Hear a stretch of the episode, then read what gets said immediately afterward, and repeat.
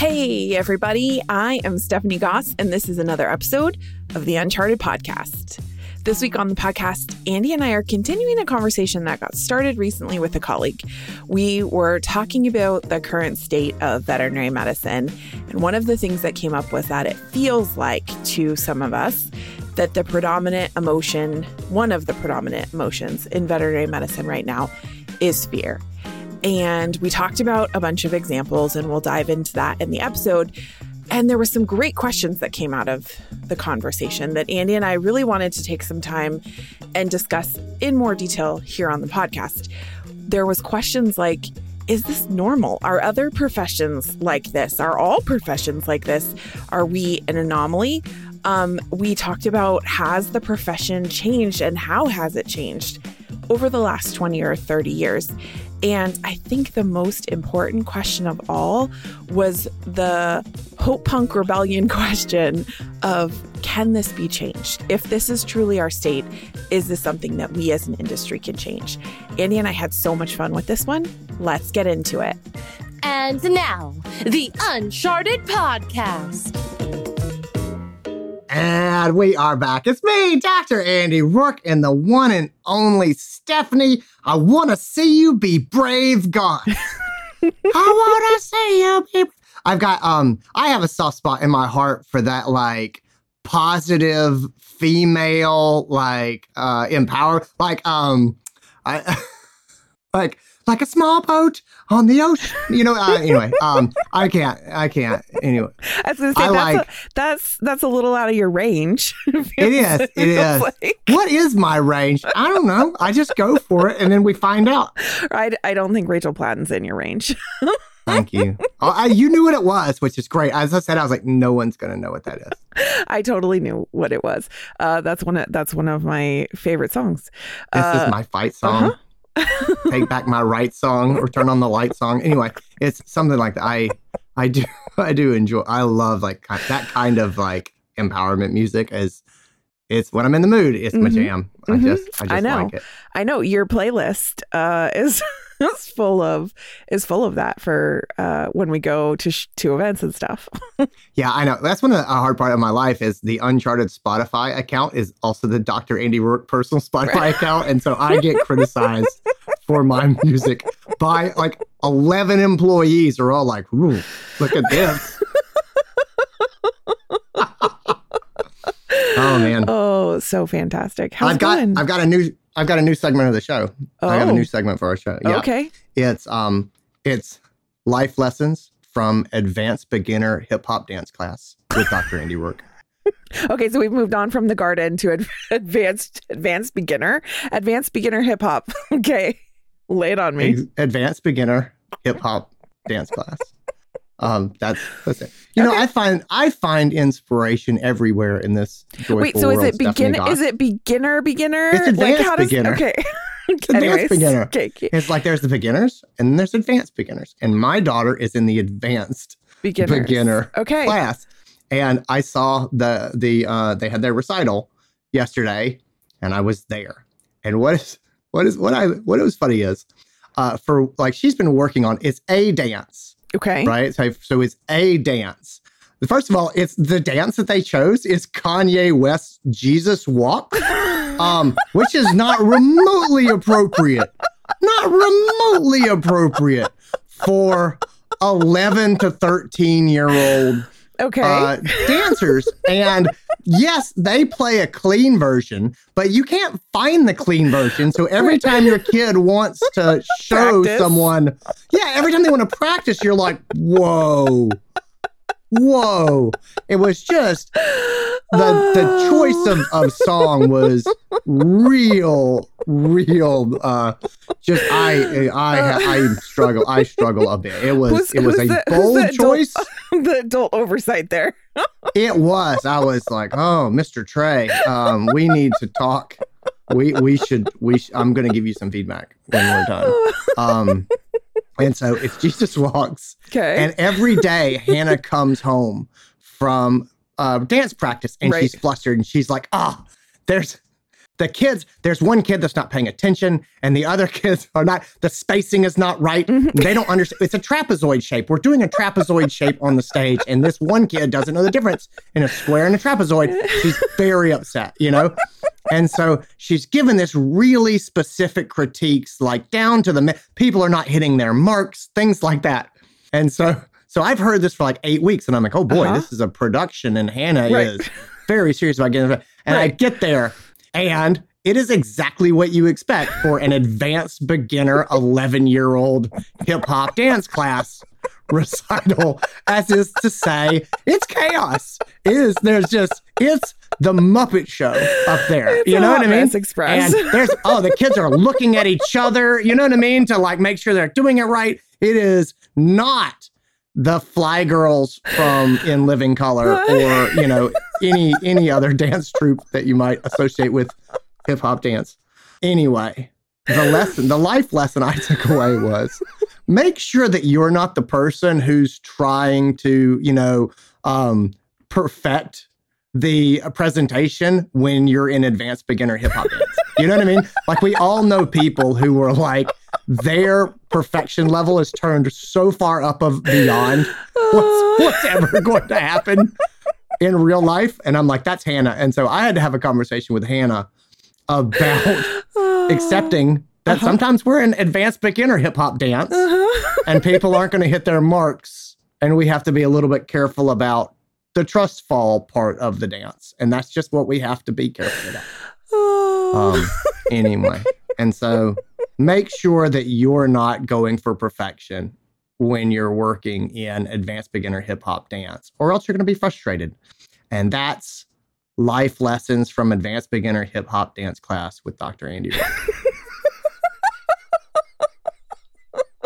I felt so bad for her because she was like, Poor Hannah. Can you believe they didn't hit their marks? And I'm like, I can. I can. Uh-huh. I can Yep. believe that. What I can't believe is that y'all are out here dancing to Jesus Walks. like of all the things that I'm struggling to believe, that's that's not one. Uh, That's not the one. oh man. Oh, okay. My face hurts from laughing already, and we haven't even started. Um, we uh we have a fun one uh this week. Oh, I yeah. think uh this one this one came kind of via the mailbag, but uh, came from a community conversation in, in Uncharted, and one of our friends uh was asking a question uh about fear in veterinary medicine and i thought it was such a good question and it was like hey i've been this is an older veterinarian and he's wonderful and progressive and was just like i've been around a long time and i feel like we've gotten way more fearful. And i feel like the profession has changed radically over the last 20 or 30 years. Like i feel like now we live as a as a whole collective group in this state of fear. We're afraid of being sued. We're afraid of negative client interactions. We're afraid of bad reviews online. We're afraid of not being perfect for everybody all the time and on and on and on. And he was asking like is this is this the new normal? Is have we really changed that much and the other questions that I found were super, super interesting were are, are all professions like this? Is it just us in veterinary medicine? And the best question was, can we change this? And and I would add, how do we change it um, to to that list of questions? And I thought it was such a fun one. And I said, hey, we would love to talk about this on the podcast because I have thoughts, and I bet Andy has thoughts. and Yeah. uh, I I would thought- love to do what we do best, which is uh, sit in our sit, you sit in your basement and me sit in my closet and, and let's let's soapbox about it. Oh yeah. I'm I'm I'm I'm all about it. I'm all about it. Um yeah, I I like this question. I think this is a big sprawling topic and I think it's I think it's good to I think it's good to talk about. I really I really do. I like this question a lot. yeah. Um, I think that there's two parts of this. There's uh, there's the larger culture that we live in, and then there's the way that we communicate inside that culture. And that's that's kind of that's kind of where I start. So so so we'll start in headspace here as we start talking about man, why why is everybody so afraid in vet medicine? And is it just vet medicine stuff like that? I don't think it's just vet medicine. I'll just say that. I I don't think that vet medicine is any scarier than a lot of other jobs. You know, and people say, but we have lives in our hands, and- we do. And lots of other people have lives in their hands as well, or they have other things that really matter. Um, and so I, I get it. I don't think that we own the market on our, you know, things. If things go bad in our job, they they really go bad. Um, and that's true for bus drivers, you know, as, as well, and and airplane pilots, and you know, all all sorts of people, police officers, and on and on. And so anyway, there, there's that. We, I think that overall, I mean, we live in a safety culture right now, and and just there's been a lot of research on this, and it's just we have uh, we have come to a place in a culture where we're very worried about things, and I think a lot of that comes from how we communicate stuff. Uh, you know, you and I have talked about this a number of times with our kids, and we talk about the kids, and I just I really like this because I think this is important, and so you know, um, there, you know, we, t- we talk about people or think about, our, I think about my own childhood. I used to be, when I was 11 years old, I ran free in the neighborhood. Like I was just, my parents had no idea where I was, you know, until I came home at dark. And man, there's, there is no time in the day where I don't know where my 11 year old is now, you know, and it's, I don't, I'm not trying to enforce that, but man, I just tell you, so my daughter's 11, my youngest uh, hip hop dance class daughter. And like, I have a little apprehension about her walking the dog and just by herself and off in the neighborhood. And I it is not rational. It is not rational at all, but I do. And it's just because people are like, oh man, you let your daughter walk away. We had um, this thing called Artisphere in Greenville um, last weekend. It's when, you know, they have all the little art exhibits set up on Main Street and everything. And, and I got there and kind of whispered to my wife, hey, are we okay if the girls go off on their own? Man, my girls are 15 and 11 you know, in downtown Greenville in the middle of the day. And I'm going, uh, Allison was like, let's see if they ask, you know, like, let's see if they, I, she's like, I'm happy to be together as a family, but if they want to go off, then, you know, then we'll, we'll let them ask and do it. But just the fact that I was like, hey, we should have a huddle about this. And then go, what am I, what am I thinking? How did we get to this place where, you know, uh, our anxiety is so, is so ratcheted up? When, uh, as we look at the numbers, you know, the chances of something bad happening to our kids are lower than they've ever been. you know, they just like uh, their their safety is is pretty flipping great, and we have this fear about it. And so anyway, I'm not trying to jump onto a parenting bandwagon, but I just use that as an example of the type of culture that we live in, where we you know we're so aware now, and there's this sort of feeling of like, oh boy, you do, you do not want something bad to happen, and I, I just I think it permeates everything that we do. I definitely don't think it's a of vet medicine thing. What do you, what do you think about when I when I sort of lay that out? Yeah, no, I, I agree. I mean, you and I have definitely had this conversation about about parenting and and um there's a there's a book that both of us have have read um that was written by a parent about the idea of um you know free range parenting and and letting our kids um kind of have this space and I'm I'm with you like I I vividly remember as a kid like free ranging all over our small town. I mean, I would ride my bike miles because our parents, our parents, my parents worked both of them, and they weren't home. And we were by the time I was my kid's age, I was a latchkey kid and had been for several years. And so, if I wanted to see my friends during the summer, I get on your bike and go or you get on your skateboard and go. Like that's your that's your choice. Or get on the bus. And i was like dude my kids don't know how to ride the bus by themselves. I'd been riding the, the transit by myself for several years by the time i was their age. And so i uh you know i i read uh, that book and it uh, was after i had a conversation with my parents that like dramatically changed my foundation of how i parent. But i'm i'm with you. Like i think that I was sure in the course of this conversation that that we were in a more dangerous place as a society. And I had an argument with my parents. And and and uh and my mom was like said what you said which is that statistically no like it's no different now. Um it's actually probably safer now than it than it was. And and I was like no way like you know cuz all you hear about is is the bad things. And so I was like, no way, this got to be up. And so me being being the the C uh, the C in me was like, I'm gonna go and get all the statistics and all the facts and figures, and I'm gonna prove my parents wrong. And so I lo- so I looked it up and I looked it up for our small town, and sure enough, like all the rates were less than they were when I was a kid. And I really sat, it really sat back, and it was a self awareness moment for me because I sat back and looked at it, and I was like, okay, but but why? And I, I was trying to ask myself, what, like, why would I think this? And anyway, so it let it, I went down a rabbit hole as as a parent. But I I agree with you, and where I landed was on a piece that I think really affects us fundamentally in veterinary medicine, which is that as we as a society have become more connected, and we have social media, we have we have instant connection. Like when I when you and I were kids, if something happened in town, you didn't learn about it until you went to the grocery store or until you went to church on Sunday or you you know went to school the next the next day right? Like there's you had to have the personal connection to hear about the things or it had to be printed in the newspaper which had a 24 hour delay. And now there's instant news and there's instant like something happens across the world and it starts broadcasting on the computer that we hold in our hands. And so there's this connectedness that accelerates the the share of information which is wonderful and is a very very double-edged sword. And I think for us in veterinary medicine that and and professions like ours that connectivity and that ability for people to instantly connect in ways that they didn't before dramatically impacts our state of mind. Yeah. I, so I completely agree with that. And I would, I would take it one step further too, is to say, uh, I, I would zoom out a little bit and just say, you know, we live in the attention economy.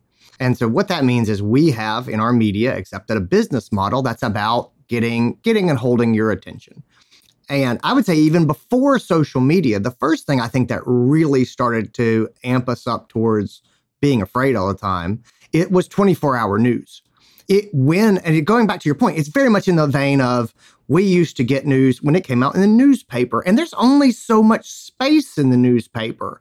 Uh, you know, and um, and then we heard it from other people. Well, when the nightly news came on at 6 p.m. and it was one hour, we got one hour's worth of news.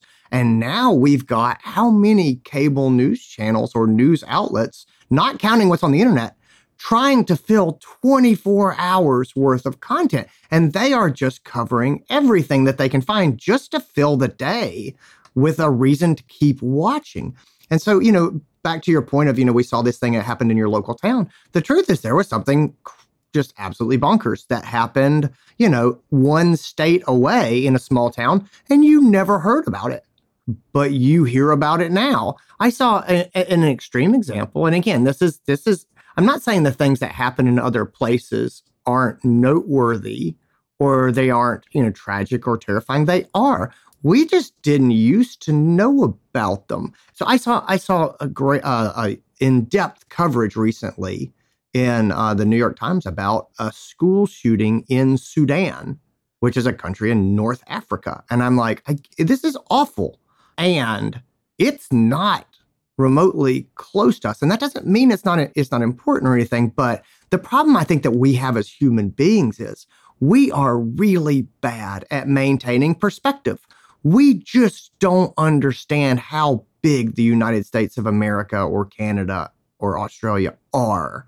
When we say, "Oh boy, this terrible thing happened," you know, at, you know, at a supermarket in this town somewhere else in the US and you're like, it is terrible. And do you know how many supermarkets there are in you know in in this country? Um, and, and so we just don't do a good job of hearing a story and putting it in proportion with how actually likely is this to affect us like ourselves and that's just that's not how we're wired you know you think back we're still running the hard wiring from you know millions of years ago when we evolved as a species you know what i mean? Like we're we are we have the the absolute you know belief. It's funny. Uh, my people say you know when, when we're talking about fitness or whatever people like listen to your body. I'm like my body thinks that winter is coming and that the pizza tree is going to go out of bloom any time now any time and we better get ready. And like that's the model that it's running on is there's a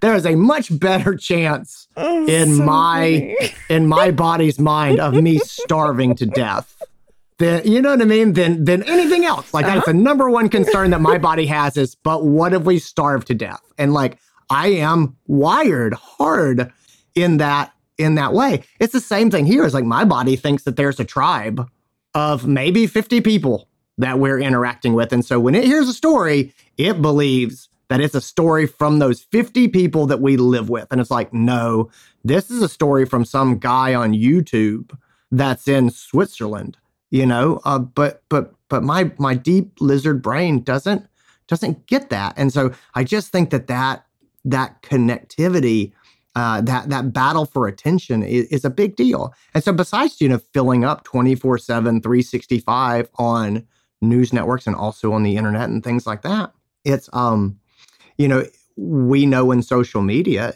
we know that the, the goal is, is engagement, right? Is to keep people on social media.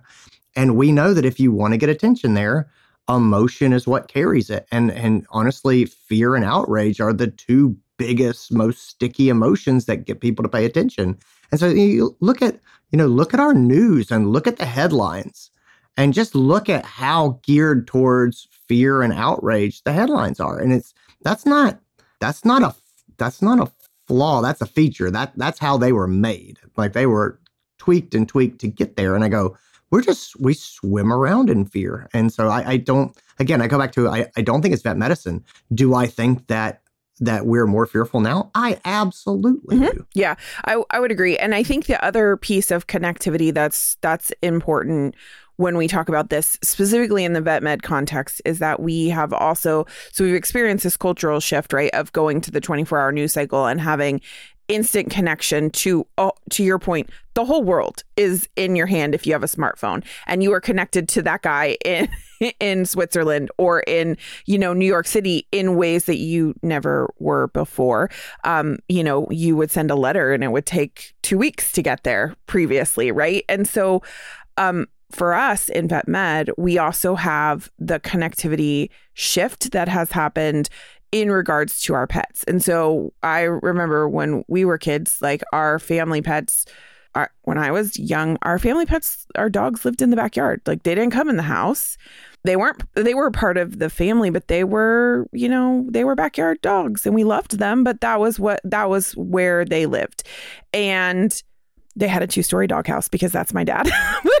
they lived in the backyard, right? And so we have had this shift where our pets have become parts of our family. And I love this. And I am, I think this is fantastic. And we also have shifted as a culture to traveling and bringing our pets with us. And so, with that has come this connectivity in our local communities in regards to pets in ways that we never had before. So, you know, when our pets lived in our backyards, we didn't go to the dog park and have conversations with other people who were experiencing veterinary medicine in similar and also very dissimilar ways because they're going different places, right? And so now people are bringing their pets to places that are pet friendly businesses and they're going to the dog park and they are talking and they are connecting and they are sharing experiences not dissimilarly to the way that social media allows us to share with people that are the same but also different from us.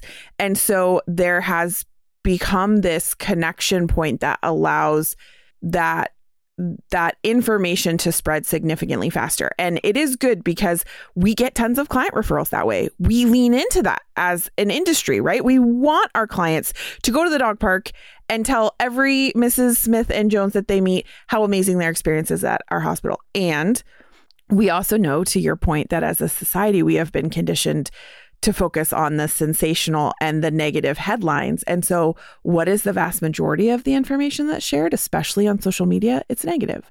It's the ba- it's the bad. It's the case, the one case out of a thousand in your practice that went sideways or that went badly.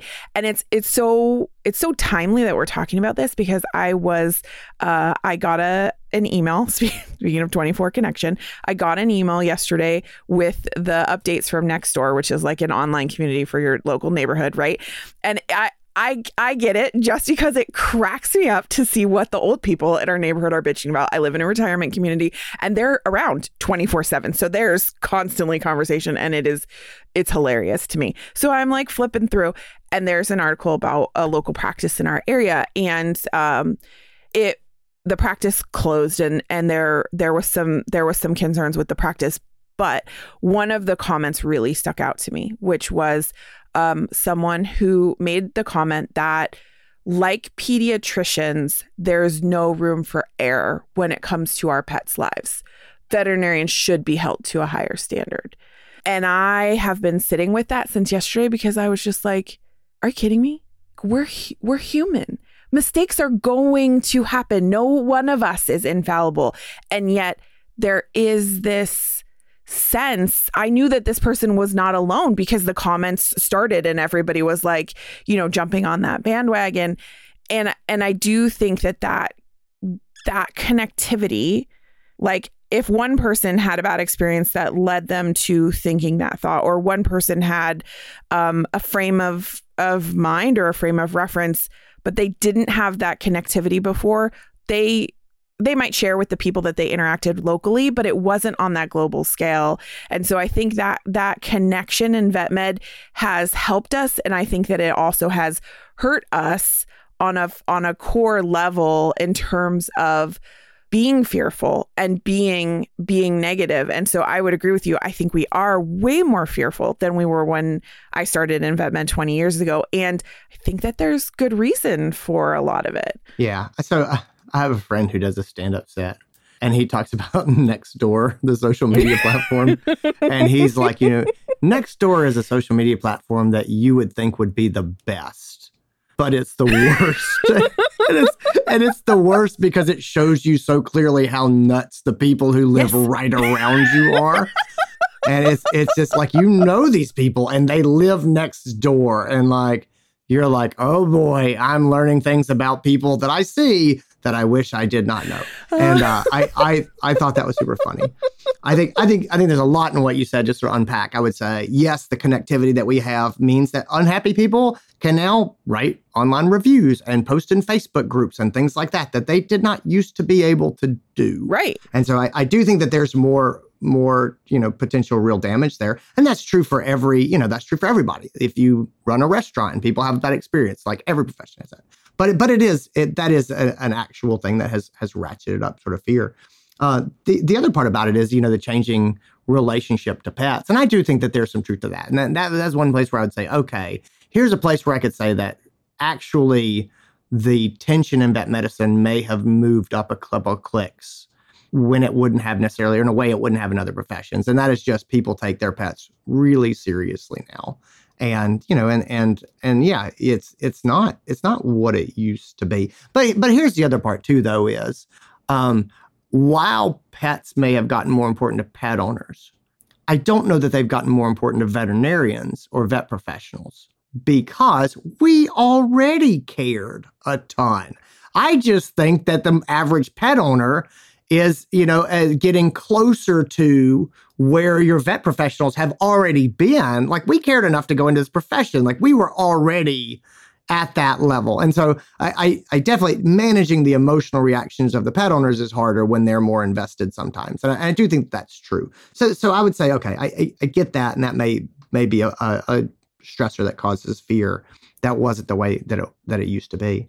You know there, there's sort of two other things that i see a lot just in the way that we communicate. Well, three other things. So, so the three things. Number one is before we had specifically social media, we as veterinarians did not see, or vet professionals did not see exactly what was happening in other people's clinics. Right. You know what I mean? Mm-hmm. We did not. We we if we had an angry client, we had an angry client. But we didn't have angry clients every day. It happened every now and then. But now through the, you know, the wonders of social media, we can we can be immersed all day every day in people telling us the story about the angry person they just had. And while absolutely nothing has changed in our practice, we can feel like pet owners are out of control and everyone is mad. And like, again, it goes back to that proportionality in, in our brain, but that that specific to vet medicine of people in the practice saying, boy, can you believe pet owners do this or this person did this thing? And this is someone in another town far away, but man, you feel connected to them because they're talking in a language that you understand. And so that that connectivity is the first thing, right? The second the second one is the way that a lot of our media works to make us feel like individual one-off things are a pattern. You know, that that there's a there's a sweeping change. And so there's this thing in psychology called the Texas sharpshooter fallacy. And the Texas sharpshooter fallacy, the way it works is just imagine that you had someone with a with a gun and you told them to shoot at a barn. And so they stand back and they just shoot, shoot, shoot at this barn. And then you walk up to the barn and you look at where all the holes are, and then you paint a bullseye where the holes are. And you go, aha, look at this clustered. It looks like they were shooting at a bullseye. The truth is, these are just random smattering across the side of this barn. But when you draw a bullseye and you say, this is what it means, this is the pattern, you can make a pattern appear where there absolutely wasn't one. And so we'll hear a lot of stuff in our in our news or our media, and they'll talk about this shocking trend. And I think that that happens a lot. We say, boy, pet owners really are are are more difficult than they've ever been. That I'm like, you went and found five different instances across the entire, you know, continent of North America. And now you're calling it a trend. And the truth is, it's some of it's just coincidence and some of it is just, hey, you know, we happen to have angry people in our continent th- this week. But you can package that stuff together and tell the story that it's a trend. And that makes it more scary, more sensational, more likely to get people to, to take a look. And so I feel like that's sort of a journalistic practice that we see a lot online. And we get swept up into this as far as, oh my gosh, things are getting bad. Vet- veterinarians are getting bullied in a way they didn't used to. And I go, I think veterinarians are getting bullied more because there's more tools that people can use to bully people. But I don't know that it's a shocking trend that's going somewhere. That this is, you know, just building and building and getting worse and worse. I, I, I just I don't know that, but it looks that way. And then and then the last thing is what I call uh, I've heard it called nut farming, and nut farming is when uh, we look at the continent and we find one example of one just wild, over the top example of sc- something scary, something bad.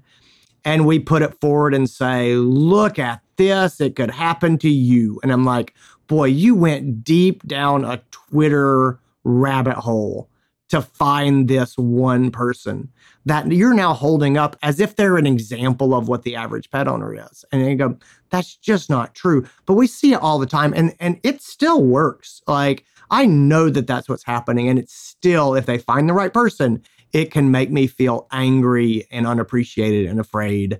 And I go, I'm aware of this trick and it still gets at me. So I think all of those things are things that happen um, that that I think add to add to our fear of of practice.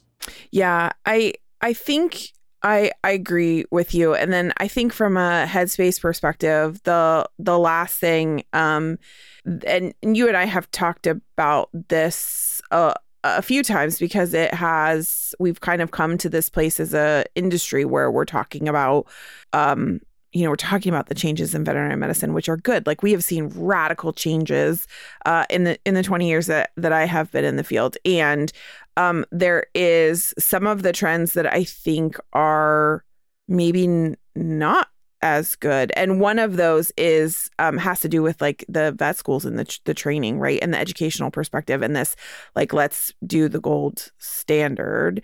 And I think one of the things from a fear perspective, and again, I, now that we're having this conversation, I'm questioning like, is it actually happening more frequently, or am I just thinking that it's happening more frequently because we're connected and we're sharing experiences, and so I'm hearing other people's, and so maybe it's happening at the same rate it was before.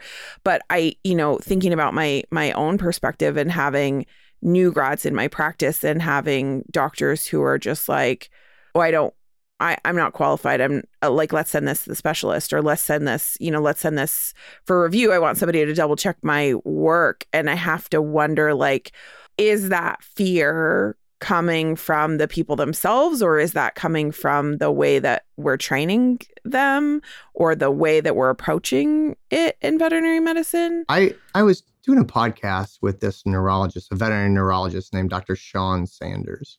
And uh, I've really enjoyed talking to him. I've had him on on the Cone of Shame podcast twice now. I don't know if the, the second episode's come out yet, but it, it's if it hasn't, it'll be out really soon. But it's it'll be out by the time this episode comes out. Um, anyway, he, he's an, he's a neat guy. He's interesting. He makes this really strong point. and his belief is that years ago, you know, maybe ten in the last twenty, less than twenty years, right, up to maybe twenty years ago um, you know, we had these veterinary specialists coming out and they were being trained at the vet schools and and the vet specialists would do our education in the vet school like we were trained by specialists and there were plenty of specialists sort of coming out and they're sort of being put out and his his implication was that you know there there is a, a bias in teaching to train young doctors to refer things up to specialists. And when there was a really a focus on delivering gold standard of care, we teach gold standard of care. That's what we want our doctors to know. Well, the gold standard of care is often to send this case to a specialist who's, you know, who's sort a boarded surgeon who does surgery all day long because they'll do a better job. And I go, that's true. You know, um, if it's a if it's a splenectomy or a GDV or especially orthopedics, I assure you that a boarded surgeon is going to do a better job than me, and it is a better center of care for you to go to that person. And his idea was that because we were trained and trained, that that line of where we refer, it might have been slipping farther down, saying, you know, well, you know, maybe you should refer that as well, and you should refer that as well. And I, I do think I remember in my training, there was definitely an inclination. I remember people saying things to me like, well, you're not going to actually do this, but you know, I'm going to show it to you. and, and again, we, and we've heard a lot of, a lot of doctors come out who are not comfortable doing, you know, advanced procedures and things like that.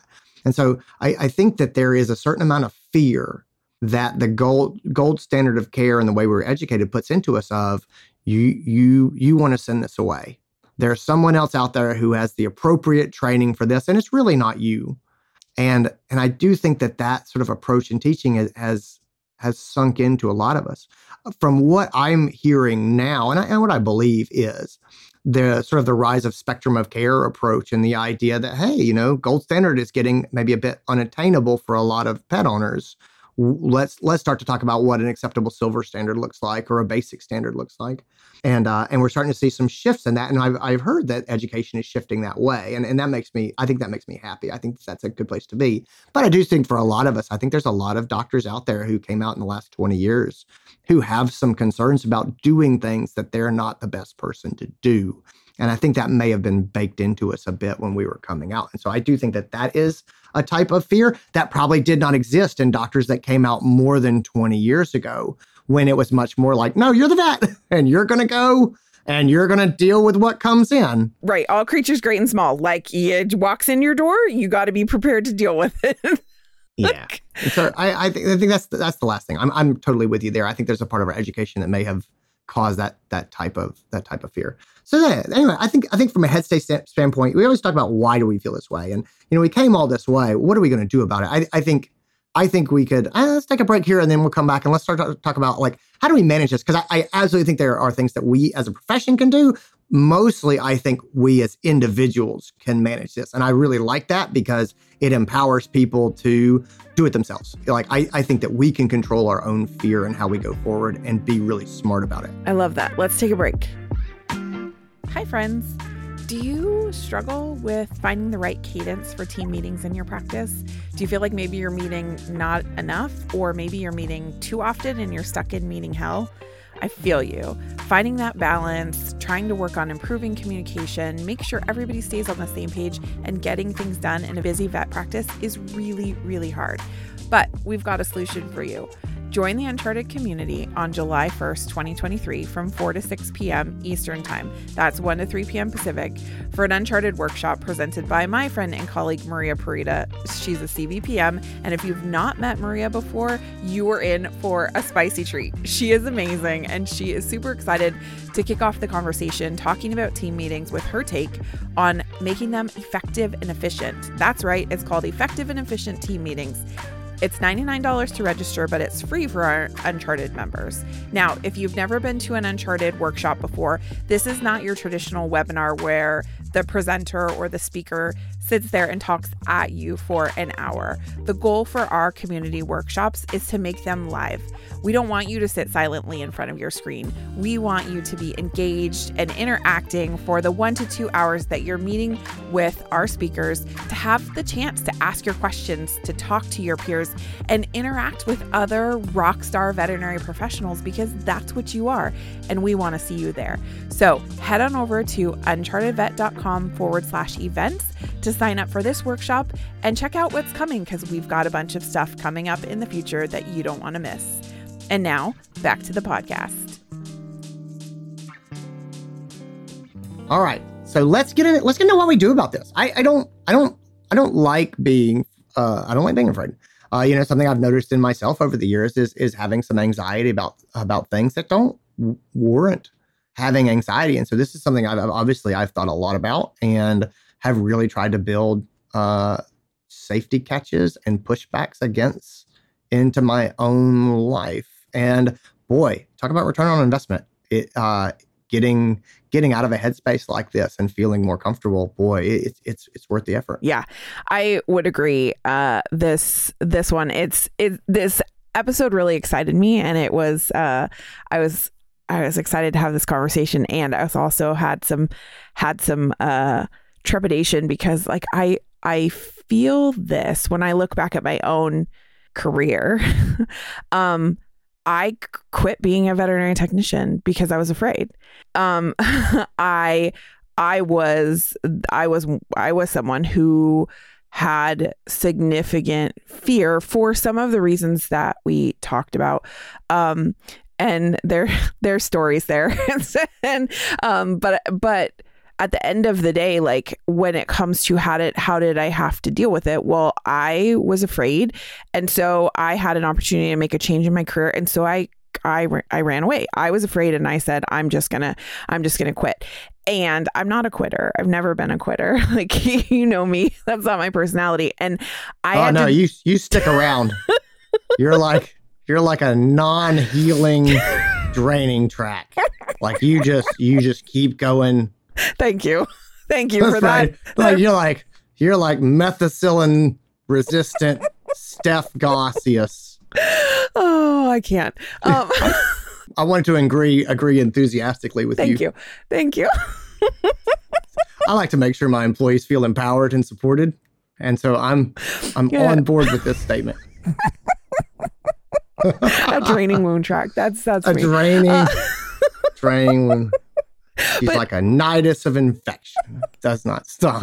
But Okay. I, but I did. I did stop and I ran away Okay. because I was because I was afraid and I had to do a lot of work. And for me, the work started completely unrelated. I was going to therapy and talking about some other things and realized that I had some work to do. And where it had to start with was why the question of why it uh, like and I, it's come it's all does it all come back to Simon Simon Sinek? Uh what well let's start with why. But for me when it comes to the fear and the action steps of this whether it was me on a personal level or team members that I've worked with or our industry as a whole I think we have to start with the why. And there's a whole multitude of reasons why. Whether it's individual in my case having some horrific experiences with anesthesia and specifically having my own fears or whether it's us as an industry being worried about the increasing social connectivity and the ability the, the fact that we're living in a litigious society and that we could get sued at any minute or we could have a board case brought against us at any minute like we have to start with examining where the fear is coming from because i think the the answer the action steps are going to vary depending on where that fear is coming from Yeah. Yeah, I, I completely agree with that. And so, I, uh, step one, when we're feeling when we're feeling fearful about practice or things in practice, they, they give us an anxiety. I, I agree with you. Uh, So, a couple things you put there. Um, I'm going to start and say, why am I afraid? What does this What does this fear mean to me? I really do think that that is the underlying underlying reason. I, I think for a lot of us in vet medicine, a lot of us are perfectionists. A lot of us put a ton of uh, weight on our shoulders. I have found, I tell it is true for me. I, I, found it to be true again and again with veterinarians that that I have worked with. Is a lot of times there's anxiety about or fear about doing things. Uh, I think a lot of us have this struggle with feeling worthy. We feel like imposters. And what if people find out that I'm an imposter? What if what if I make a mistake and people don't respect me anymore? What if I make a mistake and they don't see value in me anymore as a person? And, and that may sound over the top, but I, I assure you it's not. And it is a very common uh, it's a very common approach. It comes a lot from you know I'm going um I, as we as we do this I'm getting ready to get in the car and I'm going to drive out uh, to one of the veterinary schools and I'm speaking at the graduation, which is always an honor. And um and one of the points that I've decided I want I want to make in my you know brief time talking to them is I really do want to encourage them to remember that veterinary medicine is what you do. It's not who you are. And some people don't like that. And we talk about the calling in medicine, but I'm, I'm really pushing back on the other side and say the key for me to un- enjoying being a veterinarian is not defining myself as a veterinarian. I am a dad and I am a husband and I am a gardener and I attend advanced beginner hip hop dance classes and you know things things like. I have other things that I do and then I do and, and then I do vet medicine. And if vet medicine doesn't go well, that's not devastating to me in my identity. But boy, it was for a while. I, you know, when, when I was getting started and I was Dr. Andy Roark, you know, and, and social media was big and I was doing a ton of stuff there. I really had a lot of fear about what if this doesn't work out and what if I what if I mislead people or what if some of my advice isn't good or what if someone who, you know, knows more than me about a specific topic that comes what if they challenge me and I'm I you know, what if they're right and I'm not? And I go, boy, I was so wrapped up in this identity or feeling, and no one else thought that. No one was like, right. "Let's." I need some real insight. Let's see what Andy Roark has to say on GDV surgery. It's like I'm not your guy, but I put that. I I was very worried. Like, oh boy, yeah, if I oh, for if sure. I say things, then people. And again, it was it was a feeling of of worthiness and you know and, and being being seen as a as someone of value and it it wasn't until it wasn't until I really burned out you know, back in 2019 when I really had to step back and look at my life and go, buddy, you are your whole identity is wrapped up in professional success and and how you're being perceived, and it's killing you, uh, you know, and it's not fun, and and that's that was a big part of setting that aside. And so anyway, um, we we got to figure out why why we're why we're afraid. Why does this bother us? And you know, the answer may still be there's a thing that I don't like to do. Like if you say, I don't like surgery, it gives me anxiety, I don't like it. I think it's worth exploring why we don't like surgery. Um, know thyself. I, uh, there ain't nothing wrong with saying I don't like to do surgery and I just you know and I let the other doctors do it. That's not bad, but I think there's there's real value in figuring that out. Uh, you know, one of the things that you mentioned as well is to say I I truly believe that uh, therapy can be wonderful in that it helps people unpack that the way the way that I look at therapy and I talk about therapy is this, you know, there are times in my business when I don't exactly know what to do or I kind of know where we should go, but I don't really know how to get there, you know? Or or I'm just not the right person to to fix the problem. And I say, okay, I I need an outside perspective. I need different language that I that I personally don't have. I, I need I need a fresh set of eyes here. Um, and it's not that I'm not good enough. It's just, you know, other people have this expertise. And this is, it, it's hard to see yourself. It's really hard to get an outside, like an outside perspective when you are up to your neck working on whatever you're working on. And so at that point, it's worth hiring a business consultant. You know, I say, I'd pay somebody. I don't know how to get out of this hole, or I feel like I'm going in circles and I just need fresh idea, fresh perspective. I'm going to pay somebody for their time. Um, at first, you know, at first I'm going to talk to my friends and things like that, but at some point, I'm going to pay somebody for their time. And and that's how I see therapy as well. It's like, man, if you're if you're rolling around and wrestling with something and you can't get a good perspective because you're so deep in it and your friends and spouse are sick of hearing you talk about it and they don't know how to help you anymore yeah. Uh, or you don't want to talk to them anymore well it's time to hire somebody and just be like hey i'm bringing you in. I'm very much again people have different things that they want in therapy and i'm not trying to tell people what you should want. Uh, i am super pragmatic problem oriented and so in times that i've used a therapist i've been like hey this is what i'm struggling with. Like this is a thing i'm working with and i could use some encouragement. I i need a to get a perspective on this. Help help me work through this.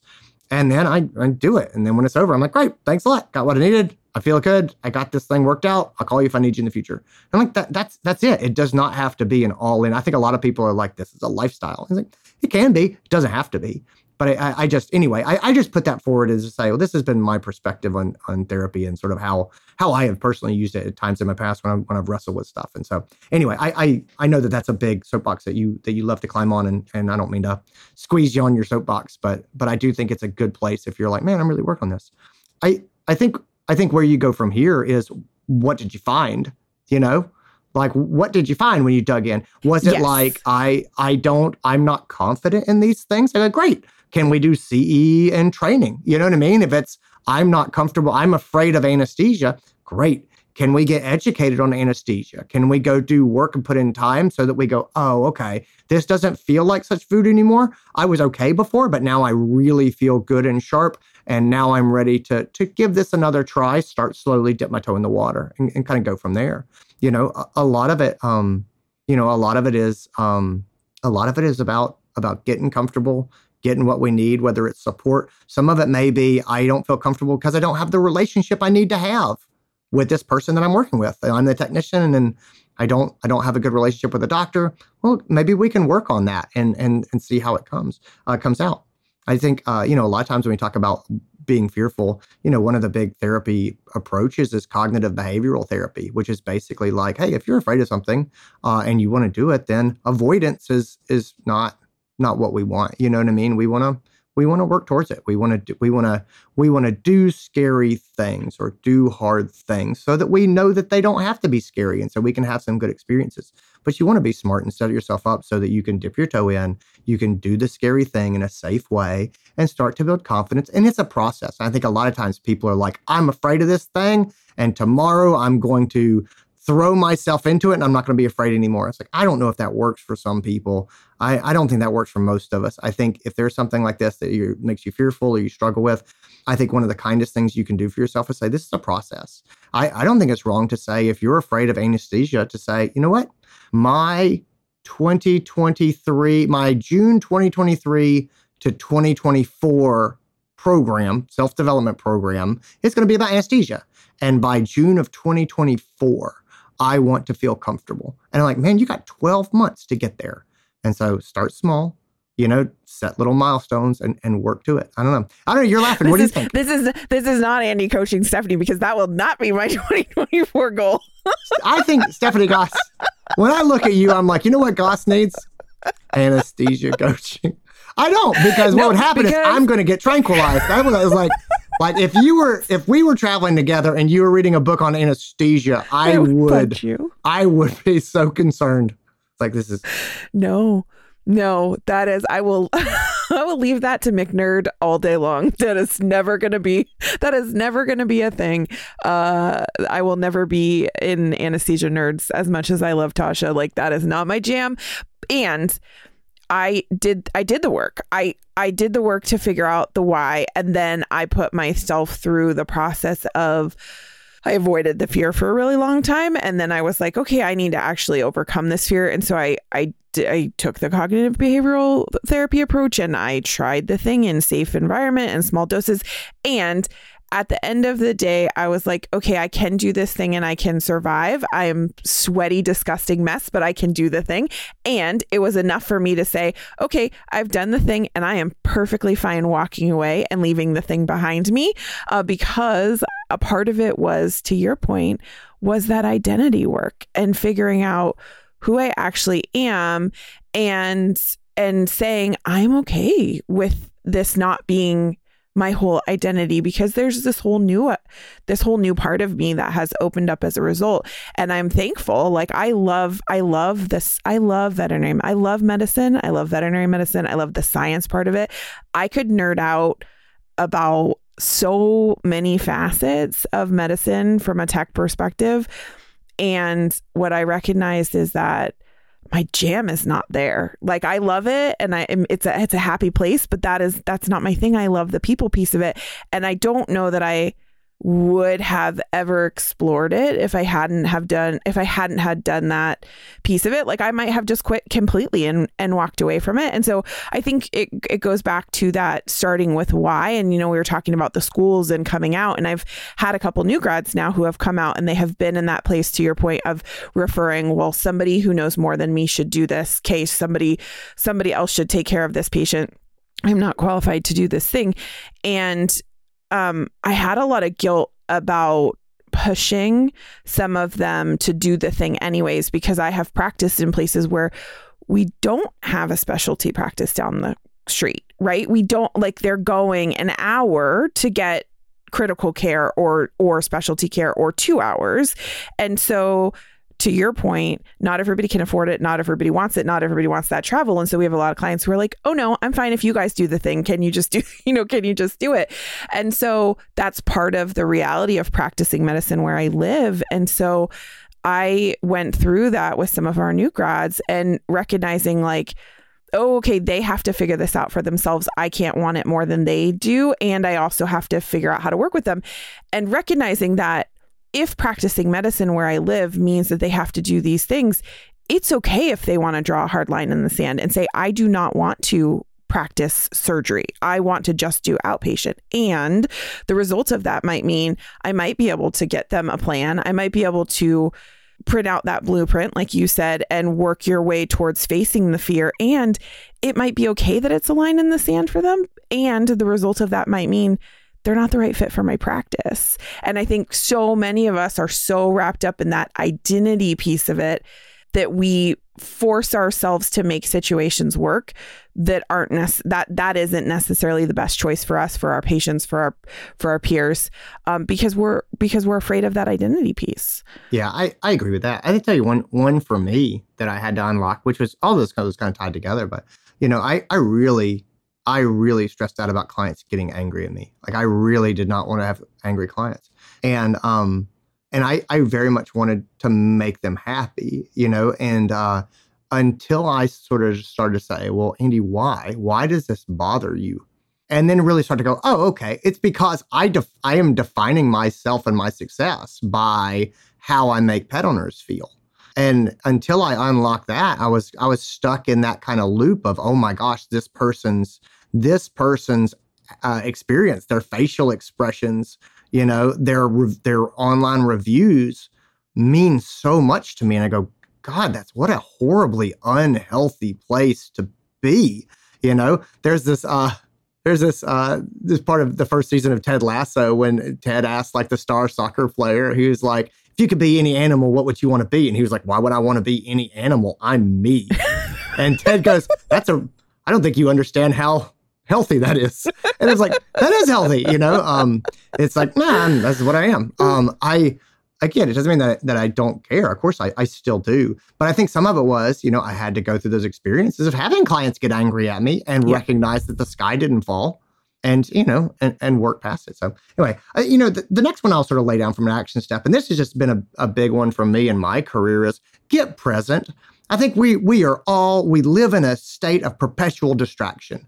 And I think, honestly, if there was one thing, and it's not easy to do, but if someone said, Andy Roark, real quick, I've got 30 seconds left and I'm going to disappear and you're never going to see me again. And I will do whatever you say. How do I be happy in practice? I would say, get present, get out of your head, get into what you're doing, be fully present with what you're doing right now in the day, throw yourself into your work and just focus on being there with the pet, the pet owner, and with your team. And if you do that, you'll be great. And then they would disappear. And that would be my, my piece of advice. It's much easier said than done.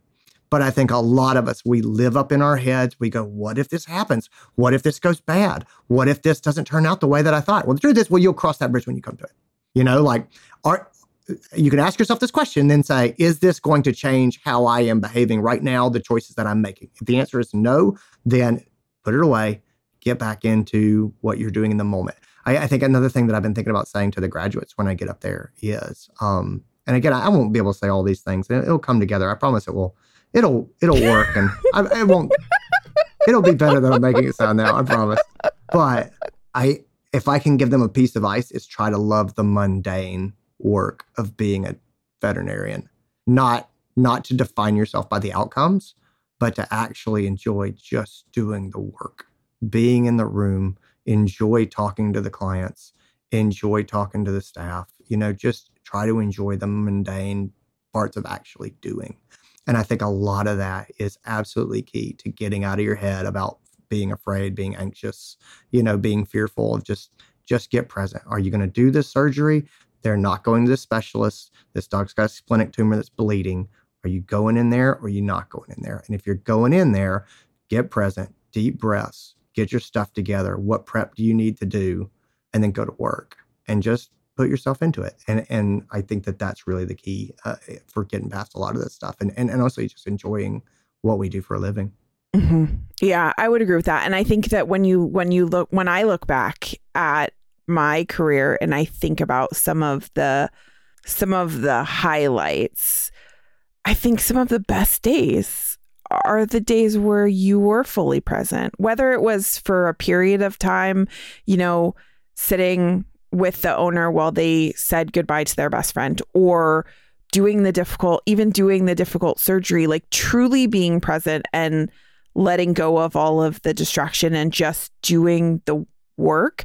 Like those are some of the best days. And I, especially as we shift in our career, I think to a leadership perspective, your point is so, such a good one because I think about how many days I showed up in the practice for my team and I was thinking about 10 million other things. And I never did my best work when I was thinking about all of the other things. When I set it all down and said, I'm going to give my full attention to this thing, whether it was holding a patient in the treatment room because they needed help or sitting down and having a one on one with somebody on my team, like that's where we engage with ourselves with our with our patients with our clients and also with our fears because if we're not really like giving it a hundred percent we're never going to be able to address those Yeah, I I I, I agree. Um, I saw an interview with uh, basketball coach Phil Jackson, and the guy's like a legend. He's won 11 NBA titles and whatever. And he was just talking about his players, and he was like, you know, getting these people, these these players, to be present in the moment when the media is around them and taking pictures of them and making stories, and you know, and it's just, and people are trying to get their attention, and and just it's just it's so much distraction. And so he he ended up he would have all of his players wear a rubber band around their wrist. And then the idea was that they would snap that rubber band and that that little ouch would bring them back to the present. But he was like yep everybody on the team wore it and we would snap it or we would have other people would reach over and if they thought you were zoned out they would snap it to get you to yeah to to come back. And the whole thing was meant to be like get back here in the moment right here in the here and now. I think it's a big part. So i got I- i've got that stuff. Now i got i've got one last one last piece okay. uh for, from me. Are you ready lay, for this? lay, lay it on me. All right. So I saw this is this has been an important thing for me recently, and it's just it's where I've been living, and man, I, I really love this. So I saw a quote. Uh, it was from Tumblr, and it was a science fiction uh, writer, but she wrote uh, this thing that said, "The opposite of grim dark is hope punk. Pass it on." And and and what she meant was there's there's so much of a desire in our society to be afraid and to be cynical and to say yes things are bad and they're going to be bad and people seem to believe that if you want to look smart you should assume that things are going to end badly and you should expect the worst. And we all know people in vet medicine that as soon as a sick pet comes in they go oh i bet it's got parvo. Right.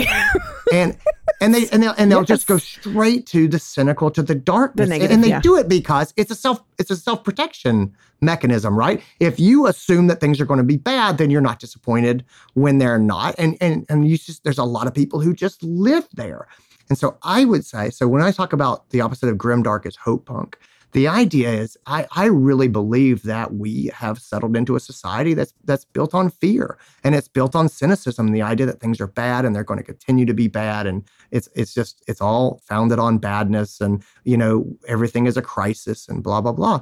And and they just they they hold on to that. And i don't say that uh, hope punk is not a rejection of those things right? I'm not saying that there aren't hardships in medicine. There are. There's, i'm not saying you're not going to get uh, a, a you know a group of people on facebook who hate your guts and are coming after you or that a, a case isn't going to go bad and you're going to have a pet die. Like that's that's going to happen. This is a hard job and people are hard to deal with. They are. And anyone who tells you no that's just a mindset those people are out of their minds. Right. it is not. That's true. That's real right? Yeah. Things can be real and you can still push against them. You can still rebel against the system and the society. And that's kind of where i am is i think it's time for rebellion. I think it's time for revolution. And the way that we revolt against cynicism and fear and practice it's not positivity. It's not saying no things are good. Like that's that's that's got its own toxicity right? That's that's that's that's rejecting things that are objectively true which is like this is scary or this is hard the the the way we rebel against fear and cynicism is with optimism and hope right It's going in and saying, yeah, I get it. Things are hard. And you know what? I'm going to stick it to the system by. by believing that tomorrow might be better than today, Uh-huh. by believing that I have the power to make something good right here, right now. And I get it, life is hard, but I'm going to go out of my way to help somebody else. Not because I want them to write a review, just because I want to push back against uh, darkness in the world. And I think, guys, I think it's time for rebellion in vet medicine. I think it's time for a, a hope punk Hope Punk Rebellion. rebellion. I do. I, I, I keep going back to punk, right? Because like punk rock music, I like punk rock. I like the idea of people who are like, you know what? I'm a misfit. I don't fit in with this, and I'm okay with it. And I'm like, yeah, I'm a optimism punk. That's what I am. I've got I've got a smile and a wink for a mohawk, and I've got a freaking uh, hey buddy, let me help you out face tattoo. And I'm I'm like, that's it. You know, I've got I've just I I am gonna I'm gonna wear that punk rock sneer because I know that I'm gonna jump in and help you. And if some if there's a change that has to happen, I'm gonna say, what if this works out even better than it has been, guys? Like, what if this turns into something really good? Because that is punk rock today. The idea that things could be better in the future than they are now is so anti-establishment. I love it. So, last thing I would say is hope, punk, revolution in vet medicine. That's what I want. Come come over to our side. We have Mo- Andy and a mohawk and tattoos. Face tattoos. That's right. Face tattoo that says "Have a nice day," and this might all work out great. That's what my that's what my tattoos say. And that's it. Join the Hope Punk Rebellion. It is. I don't know. There's anything better against uh, feeling fearful than to say, you know what? I am going to embrace optimism in your face With my face. with my. That's it. That's all I got. That's all I got. All right. Good. All right. I think we're out of time. I'm pretty sure we are we are over time here. Yeah, we better we better wrap this one up. All right, guys. Thanks for being here. see you next year. See you next week. I'll see, I'll see you. I'll see you next week. You know why I'll see you next week? Because you're a non-healing wound.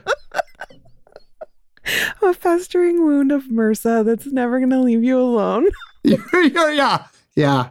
You are my methicillin resistant. I'm with you for life now. like a face tattoo. Have a great week, Like everybody. Stephanie Goss is my face tattoo. Like, ah, it was might have been a mistake when I got her, uh, but I'm in it now. I'm in it now. All right, thanks, buddy. Bye. Well, gang, that's a wrap on another episode of the podcast. And as always, this was so fun to dive into the mailbag and answer this question. And I would really love to see more things like this come through the mailbag.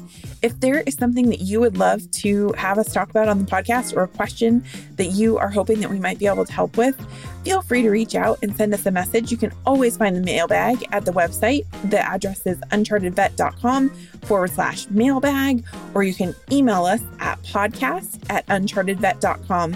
Take care, everybody, and have a great week. We'll see you again next time.